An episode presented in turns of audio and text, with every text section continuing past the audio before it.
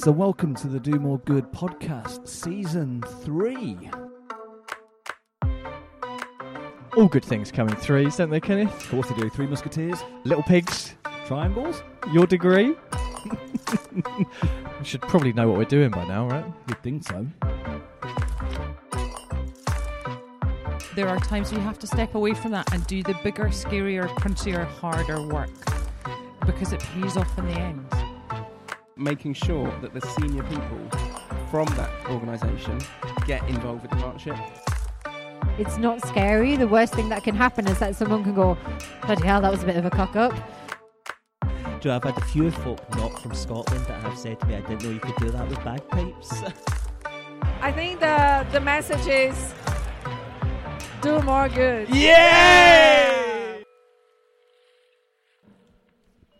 Here we are, James, episode number 37 of the Do More Good podcast. How are you doing? I'm well. We're 37. I know. We're getting on now. We are getting on, aren't we? We are getting on. 37 is a bloody good achievement, though, my friend. Oh, we've been. We've, that's 37 hours we've spent together. Uh, yeah, I know that's a bit Yeah. worrying. We Yeah. should be, uh, but we're in a nice location today. We just set up for our guests today. But what, what's been going on? What, Well, what- talking of uh, talking of milestones, uh, my daughter turned five last week, so we had a big party in the in the house. We had about 50 people round to our house. fifty There was a lot of cake. There was there were sugary drinks. was there. Um, but I've got to say, the the, be- the worst behaviour did not come from the five-year-olds. oh no, my friend, it was the adults. We had a Really? few bottles going round.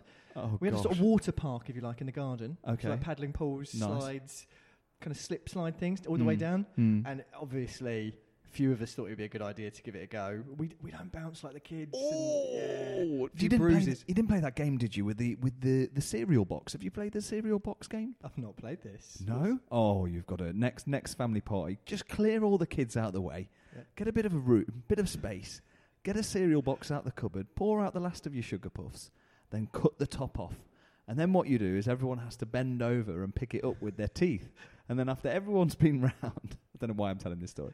After everyone's been round, you cut another inch off it, and it carries on and it oh, carries on and Oh, I it would carries on. You get dreadful. split trousers. You get, you know, serious da- injuries. dads with pulled hamstrings. you Yeah. get mums that think they're ballerinas, and you know, it's yeah, good fun, good party game. But it there. can't hurt more than falling over in front of your kids' friends' parents in, the, in the garden of your house and landing in a, in a slide. Yeah. So we're kind of we're, we're almost wrapping up this season, aren't we? We're at 37. This is nearly getting close to the end now. We just wanted to acknowledge everybody who's sent us messages, sent us emails, uh, the, the guests we've had. the occasional season. tweet, Yeah. um, you know, our Instagram page, all of that. Just like thank you to everyone who's who's given us the feedback. It it, it really it, it makes it worthwhile. And and as we've talked about before, we kind of set this up, you know, with no real ambition or objective.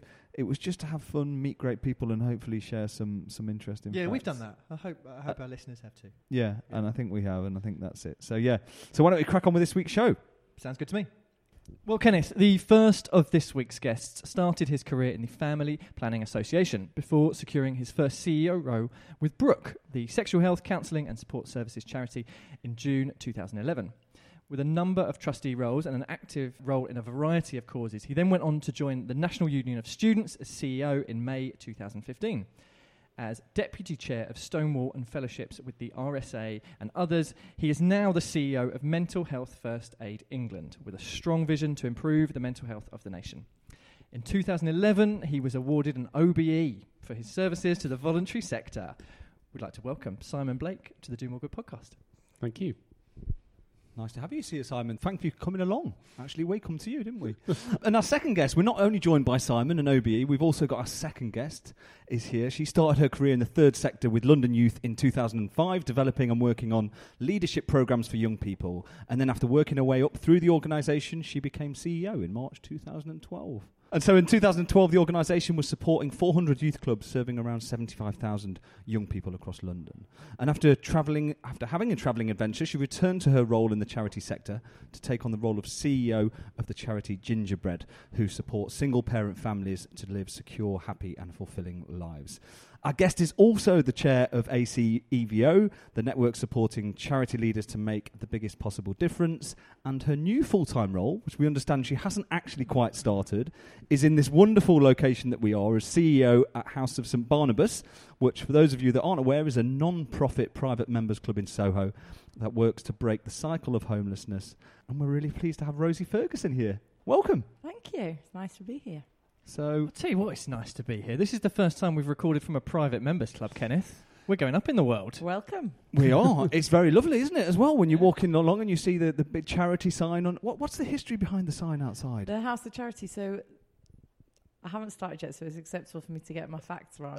but in around 1860, the house was given to a charity by a family, Mhm. and it became initially a hostel for kind of destitute and homeless people, and it was that for 150 years. Right. Um, it has a real history. So the Bazalgette designed the sewer system in this building.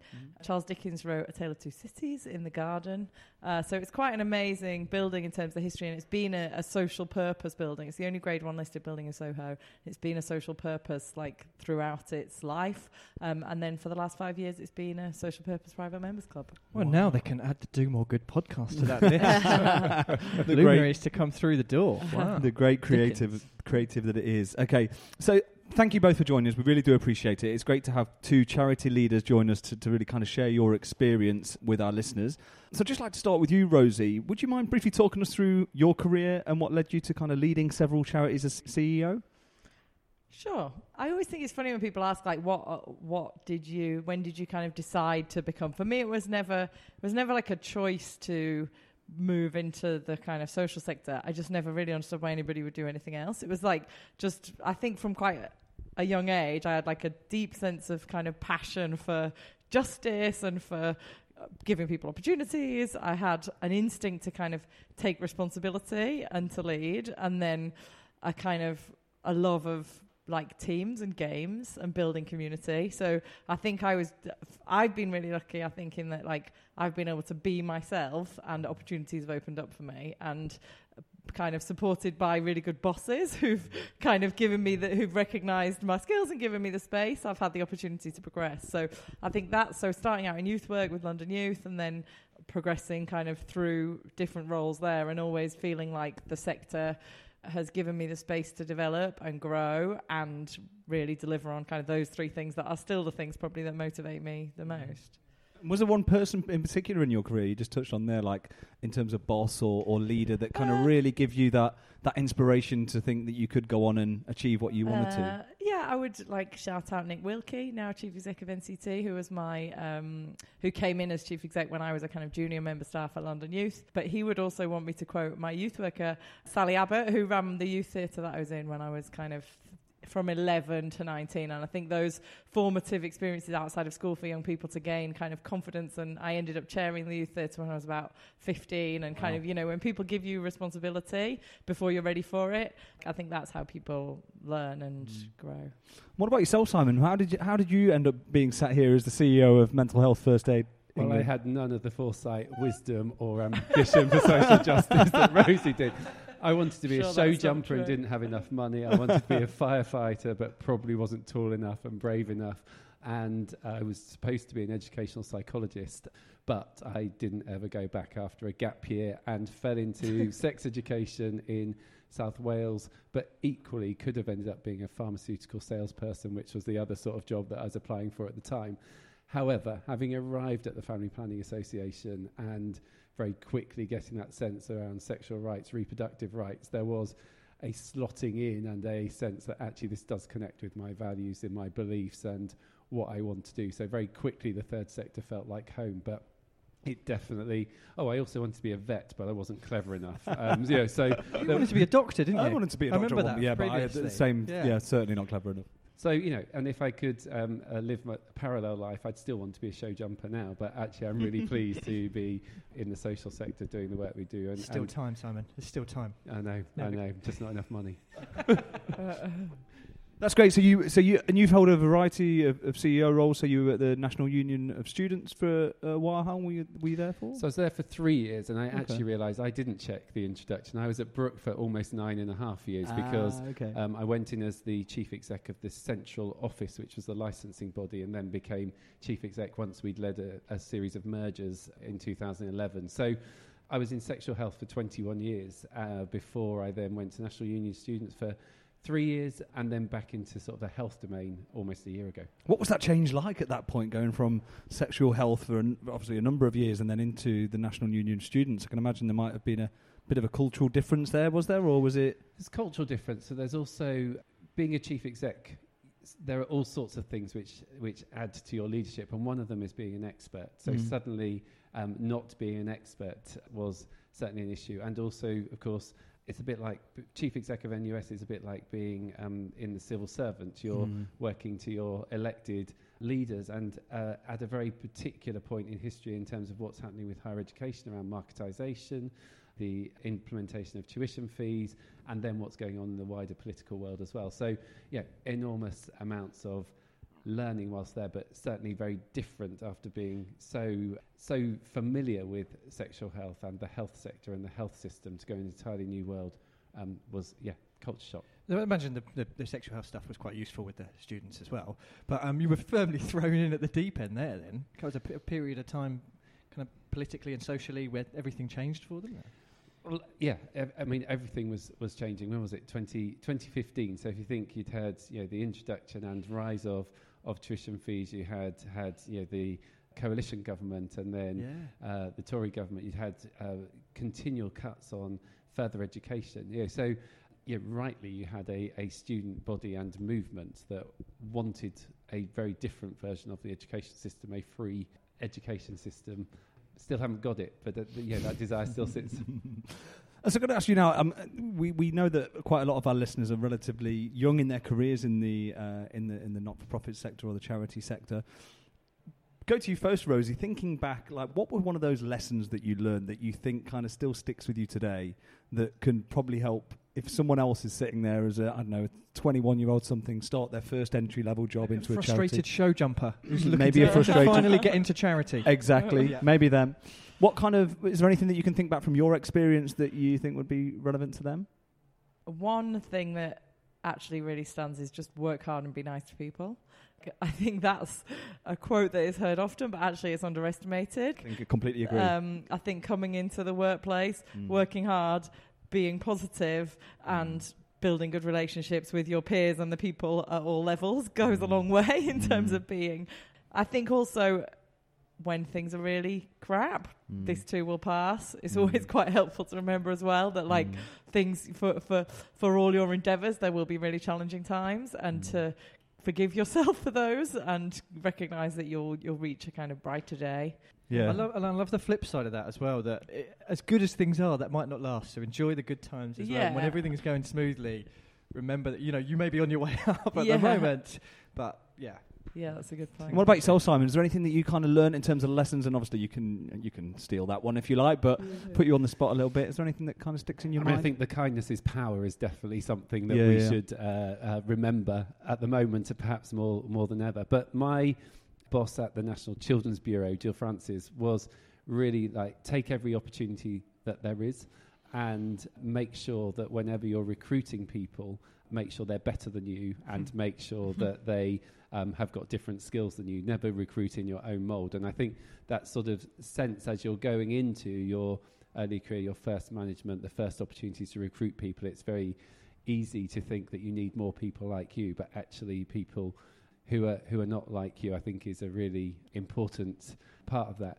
I guess the other thing which I don't think anybody ever told me, but I wish they had, is that some of the core skills which you would get trained in when you first go into jobs in the corporate sector, you know, really good project management, really good budget management, you may or may not get that training as part of your induction and early years in the charity sector. And Mm. actually, if you're not getting them, um, ask for them. If it's not possible within your work context, make sure you get them because it will save you a lot of pain later when you've got some of those technical skills which just help you to get work done. And, and unfortunately, sometimes there isn't a career path which is set for you in the in the social sector. So work out what you want to do, work out what the steps are, and, and if your organisation can support you, great. But there are lots of free courses, online courses, cheap courses which you can do yourself as well. Yeah, Yeah. it does feel like it's a little less structured around careers within the third sector, but there is tons of stuff out there. So it, we, we should be better at that, shouldn't we? About pushing people to go to all of those. Well, I think it's when, when you think back to our early career, and I can think we're all a little bit more mature, in, if you don't mind me saying so. Um, you know, you couldn't go online and you couldn't find a course on project management, or you Mm. couldn't find how to kind of put a budget together. So now it is out there, it is accessible, but it's it just needs that person to kind of get on and get after My it. and- first job, I do didn't it. have an email. Really? Yeah. Wow. wow, that shows that's showing your Yeah. age there, Simon. I'm so- not that sorry old, to just for the record. I just to point that out. Um, and we wanted to get into like a bit of a, a, a topic today. So we were kindly introduced to, to you both by, by Matt Collins from, from Platypus Digital, and who's also worked on the Social CEO Awards, which I think Simon you've been involved with and have chaired the panel of judges. Is that correct? That's absolutely right. For I think this is the seventh year that The we've done it. seventh year. So yeah, I didn't even realise it had been going going that long. But as, as, a, as a kind of starting point before we get into maybe some of the deeper discussion regarding social media and its kind of impact potentially on, on mental health, can you talk us through your own experiences with social media? What does social media m- mean to you both, and how do you use it today? I mean, actually, I use Facebook in order to upload photos in order that I've got a memory in five years' time. Yeah, that's a good That's one. the basic reason that I use Facebook now, and so that my parents know what I'm doing if I haven't spoken to them for a while, so that they know that I'm safe. um, and then Instagram got two accounts. One is a personal account, which is mostly horses and, and dogs and running, but also then a MHFA or chief exec account, which I had when I was at NUS, which actually came out from social CEOs, where it was, are there more creative ways that we might need to use social media? So how, d- how do you tell a story in pictures? And then LinkedIn, blogging, I guess is, you know, all just, yeah, we don't necessarily think about it as social media. but it- Multi-channel. Yes. but it is there. Multi-channel. So Yeah. we use it a lot, and the, and, the, and MHFA England uses a lot, and sometimes it's very personal. Sometimes I'm just retweeting because you've got a different reach into Yeah. the audience. I think Mm. Twitter's a really interesting one because it's a proper mashup between personal and professional life. And I feel quite comfortable. It's a bit like going to a party. You see people, and you might talk about work, or you might talk about your dog, or you might talk about your partner, or where you've been on holiday. So that definitely feels a bit more. And are you uh, are you an avid user? Are you? I mean, if uh, what does your i if you, I'm, I'm guessing you've got an iPhone and you get that report through at the end of the week and it says your screen time. How much a, a, a day are we talking about in terms of your consumption? Do you think? So This sounds like it's going to be a confession. Well, no, no, no. so I was about six hours a day, but going Mm. down to, and my aim is to get down to three hours a day, and I'm probably at about four hours a day. But Okay. that's not all social media. I actually do quite a lot of Email. um, email Yeah. um, Mm. stuff on there. Mm. Social media is definitely a multitasking thing for me. If I'm walking to the bus stop, I'm Mm. likely to bump into you because I'll be doing something. Yeah, and Mm. lots of near misses, crossing roads, and all of that sort of stuff. It's not something that I sit at a computer and do. It's And do. definitely something for on the move. Mm. And have you and have you had any negative experiences on social media?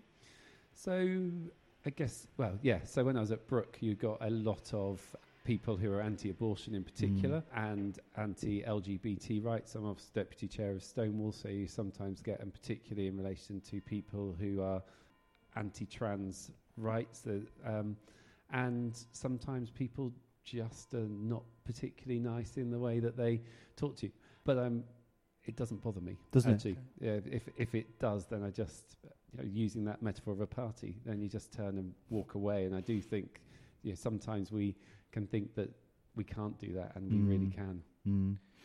Rosie, how about you? MySpace, Bebo, Friends Reunited, all over it. Uh, all of that. Too young for that. Uh, I'm definitely less of an avid user than Simon, I would say. But like my, um, I use Facebook and Twitter. That's about it. Facebook for me is like my improv. So I, as we were saying before, I do comedy improv, and I would come off for Facebook if it wasn't for the fact that that is where all improv is organised. Really? So um, and promoted. So that's quite exciting. And Twitter for me is is work, and I am reas- I'm not like a massively boundaried person in in my personality in terms of my work self and my personal life, but I do feel I have my, I have Twitter on my work phone. I have Facebook on my personal phone. I I'm quite separate, and if I'm on holiday, I will not check Twitter, but I might Mm. check Facebook. So I try to be quite boundary with that, and I think Twitter's really useful for me in terms of communicating with stakeholders in the sector, particularly I think with my chair of ACEVO role. I'm aware that that comes with similar to your non-exec roles. It comes with a leadership responsibility that there are some things that that uh, you want to have a you want to have a voice on, or you want to be seen to support or Mm. to to endorse. Um, so I kind of use it more symbolically for that than Mm. necessarily. You don't yeah. strike me as the kind of person that talks about work at parties, though. So that you, on the, the, the analogy there around Twitter Yeah. being a, Yeah, but you fi- I it more I for that. um, I don't. F- it doesn't. Uh, I think maybe just the people that follow me are people who I know through work. So Yeah, it's not yeah. necessarily work. I would say social change, which is Mm. slightly broader than work. So that's. It's not just about. So it's not just about the day job, but Yeah. it's about things related to impact and social change and politics and things that I'm Yeah. passionate about. Well, that's the interesting thing Um, about social media as a whole, isn't it? And particularly maybe Twitter, is that it gives a more rounded view of you as a person that is in that role. yeah. You know, it's the it's the skill to really doing it well is to come across like a wonderful person that also Yeah. happens to have an incredible job as well. Yeah. I'm yet to get either of those Uh, either of those things right. But No, that's it. But I mean, of course, I think I guess one of the points around social media is that it does a lot of good, and and, and I guess the social CEO awards are uh, shining a light on those that are doing it well. Simon, from your experience of being in those awards, how have you seen social media really helping a leader uh, of an organisation or, or someone in a, a senior role? Helping their cause and really taking it to that le- next level. Because I know, sorry, rose just to refer to what you were saying, you know, you can retweet things, you can engage with stakeholders, but have you seen anyone who's really used it to have significant impact? So I think the most important thing when we're talking about social media is to think about all channels that we have control of, um, and uh, and it's so easy, and and certainly social CEOs sometimes falls into people who use Twitter well, and so that whole bit about LinkedIn, blogging, people using video content, people then using Twitter as a place to amplify what they've said rather than just what they say in their 280 uh, characters, I think is really important. And uh, people use it for all sorts of reasons. For people who work across dispersed sites, it can be a way to connect in with with staff. Know, as a way of, of communicating out. It can be a way of ensuring that people with lived experience are able to have their stories heard. You, people using it for fundraising, people to demonstrate their commitment to a particular issue and, and, and cause. And you know, where you've got know, when I first started doing at, at Brook in 2006, and I was talking about doing a blog, there was a real concern that you know, blogging about controversial issues would attract negative attention rather than positive attention. But actually, it's also a way that you've got complete editorial control. You can say what you want, how you want to, in 200 words or 400 words or a thousand. And so there are lots and lots of chief execs who who reflect. Uh, their organisation and the scope of their role really, really well. You know, Polly Neate at Shelter, I think, is communicating you know, brilliantly around social housing. Deborah Alsina, when she was at Bowel Cancer, communicating really, really well about a range of issues which, as, as Rose says, when you are not necessarily, it's not necessarily part of your lived experience, it's not necessarily part of your day job, but there is a reaching out and a widening of issues and causes and general understanding around social change and sometimes real galvanizing behind causes that may not previously have got attention. The charity was so white um, hashtag that was going last week. You know, that numerous people at various times have tried to build consciousness around race and, and ethnicity in the sector and last week week before it happened Yeah, yeah, yeah. which is brilliant It's the first time you've, uh, in my experience, I'm sure in all of our experience, we've seen it yeah. at that coverage. And so that's what it can do. It can give people that platform to actually put something out there and, and, qu- and quickly get a following, quickly have start a conversation, and then before you know it, it's a Well, I guess it's a little bit like your improv comedy, really. It builds a community quite quickly, doesn't it? And you say that's where it all is, that's where it's happening. Absolutely, and the um, actually coming from Gingerbread Network of Single Parents, people who have um, parents who are massively passionate, feel quite marginalised society, society, don't find it that easy to get out because they're at home with their kids, but have loads of time on their phone. And for them, social media is a really powerful. So, um, and group of so- single parents set up the We Are the One in Four campaign, which was about promoting the fact that one in four parent families is headed by a single parent, and yet services and systems just aren't designed for that. Um, well, it was following one woman being turned away from a cinema. She asked for a family ticket, and they said, "Sorry, you're not a family." And uh, so that, and actually, parents get real solidarity from using social media and using a simple hashtag to really find out that when they're sitting sitting at home exhausted, having put their kids to bed, there's you know millions of other people around the country in exactly the same situation, and that can be that in itself is is really powerful. That's the, the, the, the for, for me. That's the biggest ben, ben, biggest benefit, benefit, benefit, benefit that the the internet has brought. Right, the fact that you Mm. can connect with other people that might be in a similar situation to you, and at the moment when there's a lot going on and a lot of discussion around the negatives of social media, I think I can still hold on to that. That at the moment it still allows people to connect with others yeah. who have a shared value, shared concern, issue, whatever it may be. However, I guess I'd like to get your view on on the negative side because there is a, a negative t- side to social media and to internet usage generally, and we're hearing a lot more about that. And uh, I suppose, particularly in both of your your new role to come, uh, working for a homelessness charity, or uh, and Simon at Mental Health First Aid England. What do you think that we need to do to be to consider the impact of social media? What what can we do as a society? How should we be handling this this new thing that's in our hand, that's in our children's hand? Is there any thoughts you've had around what we can do there? I mean, it's like everything, isn't it? It's fairly new. It's something that we're trying to get used to. Email could be a really useful tool. Actually, for lots of us, it takes up an enormous amount of time. It's abiding by other people's agendas and what they want you to take notice of rather than what is on your list of things to do in the morning. And we're certainly in some of the conversations happening with people talking about you doing the five sentence challenge, talking about turning off emails at particular times day, we're starting to say actually it was something which came and brought enormous benefit. It's probably gone too far in lots of things. We stopped talking to each other on the phone and various things. And how do we go full circle back round to make it work for us? I think social media is, you know, it clearly is a force for social good, but it's also a place where people behave really bloody badly sometimes. You know, it's very grotty, you know, racism, sexism, misogyny, homophobia, transphobia, yeah, and all of all of that. And I guess you know we have to try and shift that culture, but in the same way that deep-rooted change, which which challenges structural yeah, inequalities, is going to take a very long time.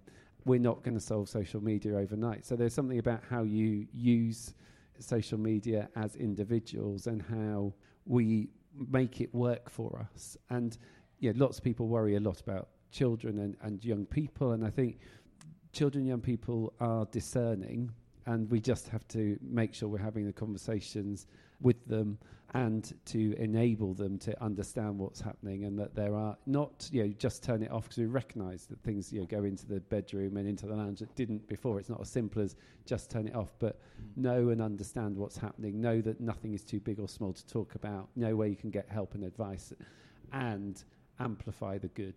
Mm. Yeah i think that's the the really important bit that we amplify the kindness amplify the positives amplify the well, benefits that's an interesting point. Do you think it's got worse, or do you think we just talk about the negatives more? Is there more of a spotlight on the negatives, or uh, has that always been there and we just haven't highlighted it before? Or are people behaving worse and kind of egged on by each other? I don't know. Just that's a phd or two isn't it Mm. I think, uh, I mean, I, I guess i inevitably there is more of it because more people are using more platforms, yeah. and so whether it's proportionately more, you know, we know that there is some poor, really poor behaviour, and that that gets the you know the evidence and highlight, and we know that we've got people like. Uh, you know, President of the United States who use it in a particular way, that's a- which is changing the rules. Yeah, and, it, and Mm. we've become more. It feels like we've become more polarized in this country, in the states.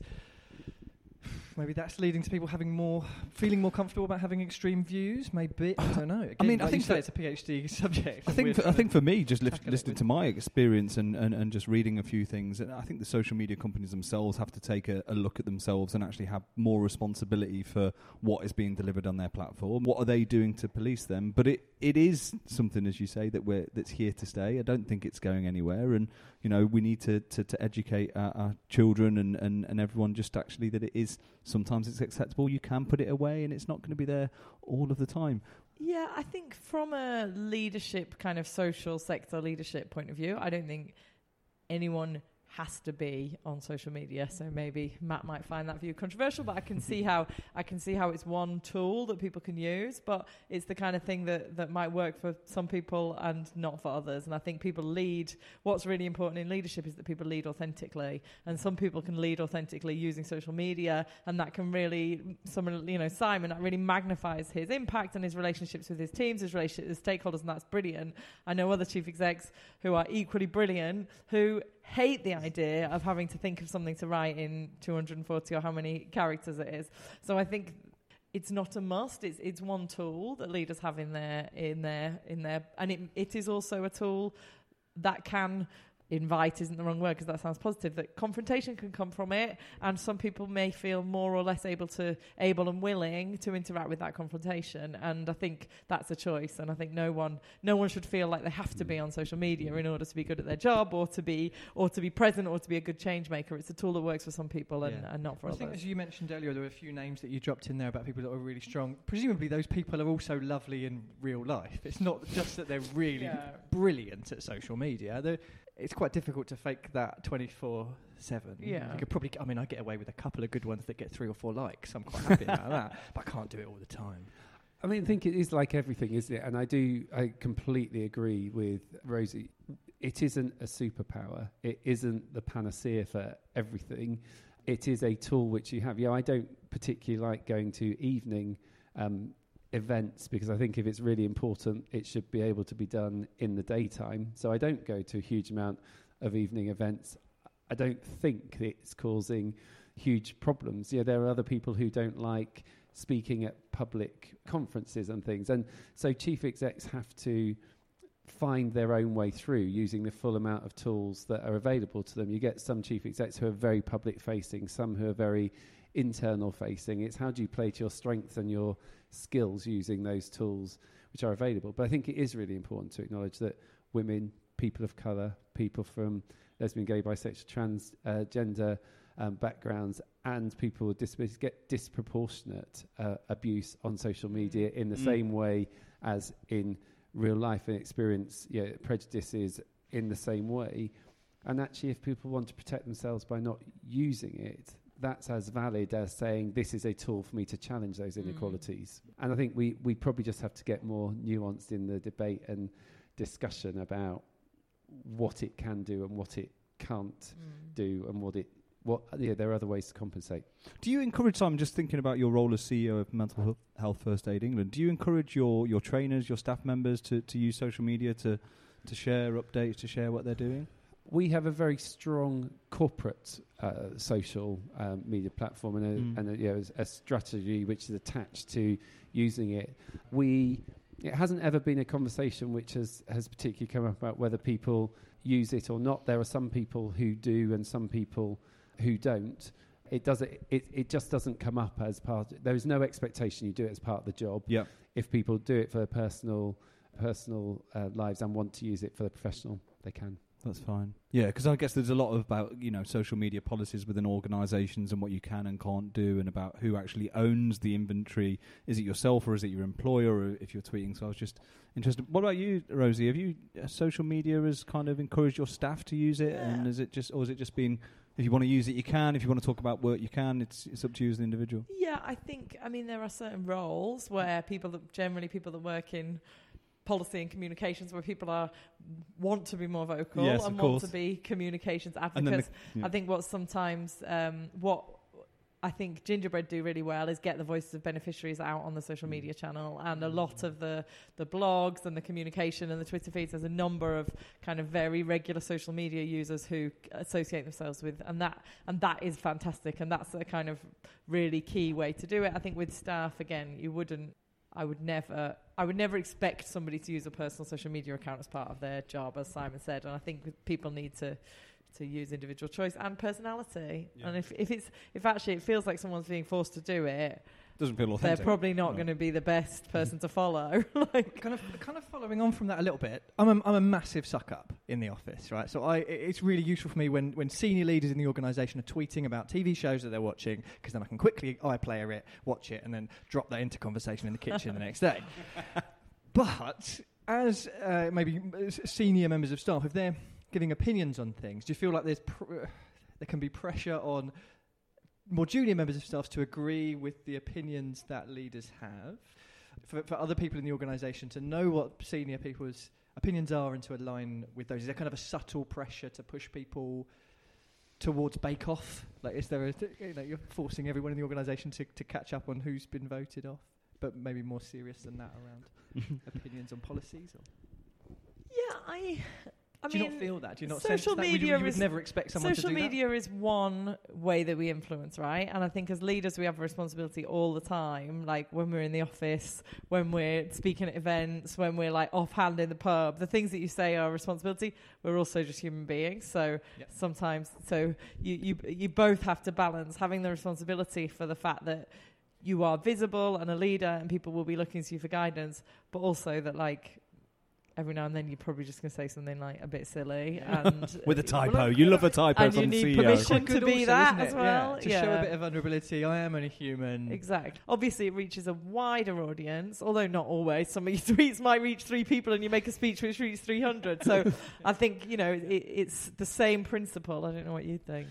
It's never been something which we've come across, although we did have some conversations at. Are you now thinking about the conversations you've had in the kitchen about Bake Off? Well, Yeah, they l- would- oh. luckily I don't have many opinions about many TV programs. So, but uh, we did have conversations at Brook about whether it was okay to have different opinions, and this was sort of much earlier on in sort of social media's development. You know, is it okay for the chief exec to put a slightly different spin on something or a slight nuance focus on something than the corporate press release? And what happens if somebody else disagrees? And I do think we have to be careful. So, whatever personal views are on Brexit, actually, if people believe that their view isn't valid within the organisation, you know, then there are risks and dangers. So Mm. I, I do know that there are things, but that's not social media as much as vocal views on things which either people feel as though their view then becomes invalid and problem not invalid problematic know so you, I do think we have the responsibility to think about wider social issues and make sure that your teams who may have different views on things don't think there is only one way to have a view in your organisation. Mm. Although there will also be things that align with your values, which is really fine, I think, to be clear about. Also, I had on my Twitter feed for ages that I was a big EastEnders fan and haven't missed an episode in like 15 years. And no one has ever tried to suck up to me by talking to me about EastEnders. So I would really There was- encourage anyone who ever, for any reason, wants me to buy them a drink or suck up to me in any way, come and talk to me about EastEnders and I will be really happy. is, but is that a bit of a trick? Are you doing that to deceive, you know there's somebody I've out there taken it that's been off watching? now because no one ever talked, no one ever no engaged one- with me on it. So now I've, uh, it doesn't say that I love it, but maybe I'll put it back on. And I'm just amazed we've been two years into this podcast and Simon's the first one to mention the word Brexit. I mean, I think We- that's, that's going. really well. That's going. We were doing. Yeah, we were going down. We were going down well. Uh, But Delete it. seriously, yeah, we'll, we'll, Edit we'll, edit, we'll edit that bit out. We don't, we don't want that one going down in Uh, history. No, no. Seriously, kind of coming back onto just the social media and just kind of tie that bit up a little bit. I think that also ties in to, to, to mental health bit as a, as a as an issue. It's something that oh, not an issue, a challenge that we're facing in the the sector. I think more broadly, or at least we're hearing more about it. And I'd just be interested in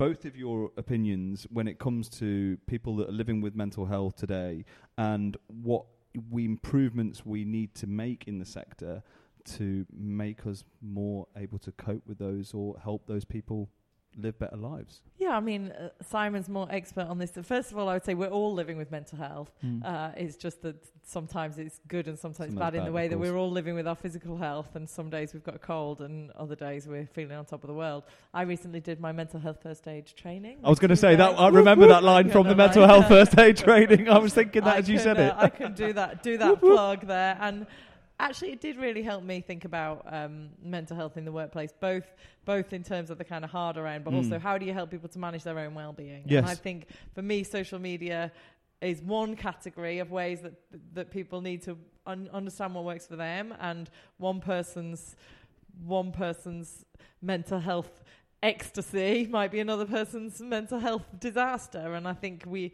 we all need to you know giving people the space to understand what take what works for them and then take control of it and feel empowered to be able to prioritize what they need to prioritize in order to be well is Yeah. simon Training. Mental fir- That could be first aid training for could be a s- everybody in the sector. It's certainly a, it's certainly a good start, right? Um, I think the the most important point is that we're talking about it, but that actually talking about it isn't enough. Yeah, we need to be really, really clear that there are deliberative and deliberate actions which we can take to improve people's um, well-being, and that can involve things like making sure that people don't have emails, you know, for particular parts of the time, or you know, the Mental Health Foundation has a um, email shut down at seven o'clock in the evening and uh, through till seven in the morning. We have a disclaimer on the bottom of our emails which says we're sending this because it's a time that suits us. Don't expect it to be replied to within your working hours. You know, we can ensure that people have got the right skills to be able to do their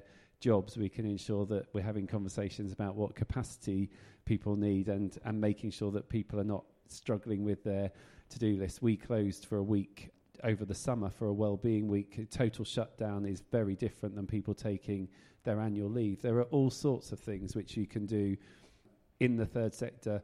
And actually, the really interesting bit, what we mustn't do is think because we believe we've got the right value set, that we believe that we're supporting people's well-being and that we're supporting their mental health. We saw from the ACEVO report around bullying that yeah, espousing the values doesn't necessarily mean that people are not having lived experiences which are bad for their well-being. And and actually, if you look at the corporate sector and the public sector, they may well be investing more time, more energy, more resource into this because of recognising um, the importance of of investing in well-being. And of course, when resources are tight, there often it's training budgets, well-being budgets, pastoral care, which which doesn't get the resource. But actually, that isn't the right way to be thinking about it because without individual and collective well-being in the organisations and sectors, then we're in danger of not supporting staff to be able to do um, their jobs. Very specifically on digital, I do think that one of the things that we can all do is just turn off all notifications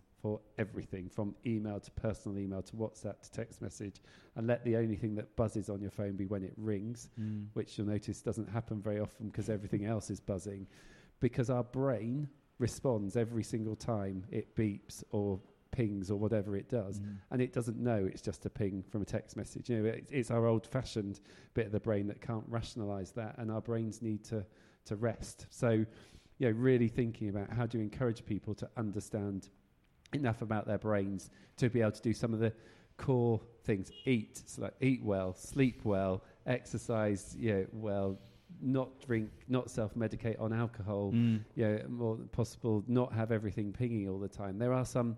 Talk. gonna- there are some things which which we can which we can do for ourselves. Now, clearly, if you have a mental illness, those things might not be the answer, but there are all things that we can do to keep ourselves well, Mm. yeah, and, and to help ourselves be better. Being with your peers around other CEOs around not-for-profits as well, do you think this is? Do you think we're at, we're reaching that tipping point? I mean, the mental health awareness is becoming more, so I'm sure you're seeing that in, in your role. But speaking to other CEOs of, of, of, of other charities, both large and small, do you think this is certainly on their agenda now, or do you think we've still got some way to go in terms of educating more of the CEOs? I think it's on the agenda. Um, whether or not that means the kind of change that Simon was talking about is, ha- you know, I think it's happening slowly in the way that a lot of change does, and I think talking about it is positive. I had a when in my last role I was off sick with stress.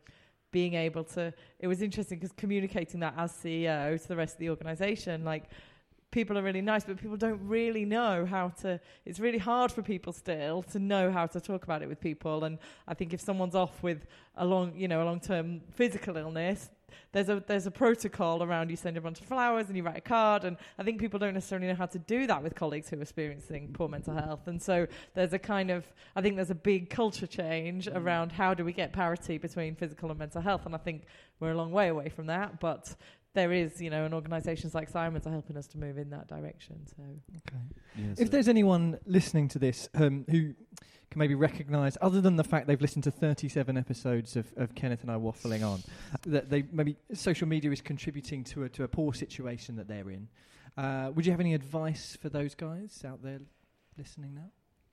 I mean, I'm no expert, but if it's consider if it's contributing to a poor situation, turn it off for a while and and uh, And certainly, if anybody is listening and they are using social media because they feel as though they have to use social media, then definitely do not feel like you have to use social media, you know, to be successful, to be connected, to be uh, to be in. But valued. yeah, that sort of sense of uh, how do we, you know, how do we have the right conversations with the right people to help ourselves? Because for some people it won't be as easy as turning it off. But don't sit there thinking this is hurting me, and I don't know what to do about it. Yeah, that, that's the most important Mm. bit. Just having that conversation and working things through is really, really important. And there's organisations out there as well. I think if you, you know the Yeah. Samaritans and others that Yeah. people have problems and want to want to talk Yeah. to. I think I'm Yeah. sure you signpost there. So we realise we're quite close on time. We've got quite obviously deep and serious during this conversation, which we'd like to on the Do More Good podcast add a little bit of a sprinkle of light. And Go on. before we let you, you let you shoot off, you might have seen them if you actually looked at the questions because they were on the third page. But Rosie, I'll start with you. You can have the first one. this is uh, quite ironic. If you could place an ad across Facebook for one day across the entire world, what would it say and why? Well, I th- I did read this and I thought about it. and I was trying to think of something inspire like inspiring. Then they all just sounded really naff. So in the end, I decided on the quote from the David Bowie song, "Put on your red shoes and dance the blues." Yeah. Because if all else fails, like do that Yeah, you're going to feel happy. exactly. Love it. Nice. Love it. You get the second question, uh, which is uh, what is the one piece of advice that you have been given throughout your career that sticks with you? Never appoint somebody because you like their hair. I did it once. It didn't end well. What did the hair look like? You must It have was amazing. Was but it? I'm not going to say, just in case the person is listening. So uh, it didn't end well because they changed their haircut, or because it didn't turn out to be as good as their their hair. The We'll leave hair it- was the hair was um, uh, an asset. I think this last question then would like to, to go to both of you. So Rosie, to you first. So we're a podcast that tries to focus on doing more good, which is a title that we came up with somewhere randomly. But is there one person that sticks in your mind that's done something great for others, that's that's been inspiring? Maybe they've just done some fundraising, maybe they've just helped a person on the street. Who's that one person, that one story that sticks in your mind now? I mean, we're lucky to work in a sector where we meet these people every day, and Yes. there's loads of them. The one person who comes to my mind is a young man called Francis Augusto, who I first met when I was at London Youth, and we were running a program for young people, kind of involved in and around gang behaviour. And he, we started working with him, and he is now he now runs his own business as a social photographer. So he documents people's stories, whether that's someone who's street homeless or he works with he works with charities to kind of photograph their beneficiaries in a way that really tells their stories. And he's an absolutely brilliant. He's probably not even that young now. I was going to say young man, but he's probably nearing thirty. Um, but he's absolutely fabulous. Young. I- uh, uh, Francis Augusto, yeah. If if any charities who are listening to this need a photographer, he's absolutely outstanding, and his journey means that he really understands the sector that we're in and is a real kind of leader of his social generation. Great one. That's really nice. Simon, anyone stand out for you? Yeah, I mean, again, as Rosie said, there are so many and really lucky. But I think the person who I would just say is Ruth Hunt, who has just stepped down as chief exec of Stonewall. Um, Mm. Stonewall um, has changed the lives of LGBT people in this country, and Ruth was there for 14 years of her life, and um, amazing. So I'm yeah, big up uh, Ruth and everything that she did uh, for Stonewall and the LGBT folk, including myself, in this country over the last 14 years. Fourteen years. What a, what a job she's done.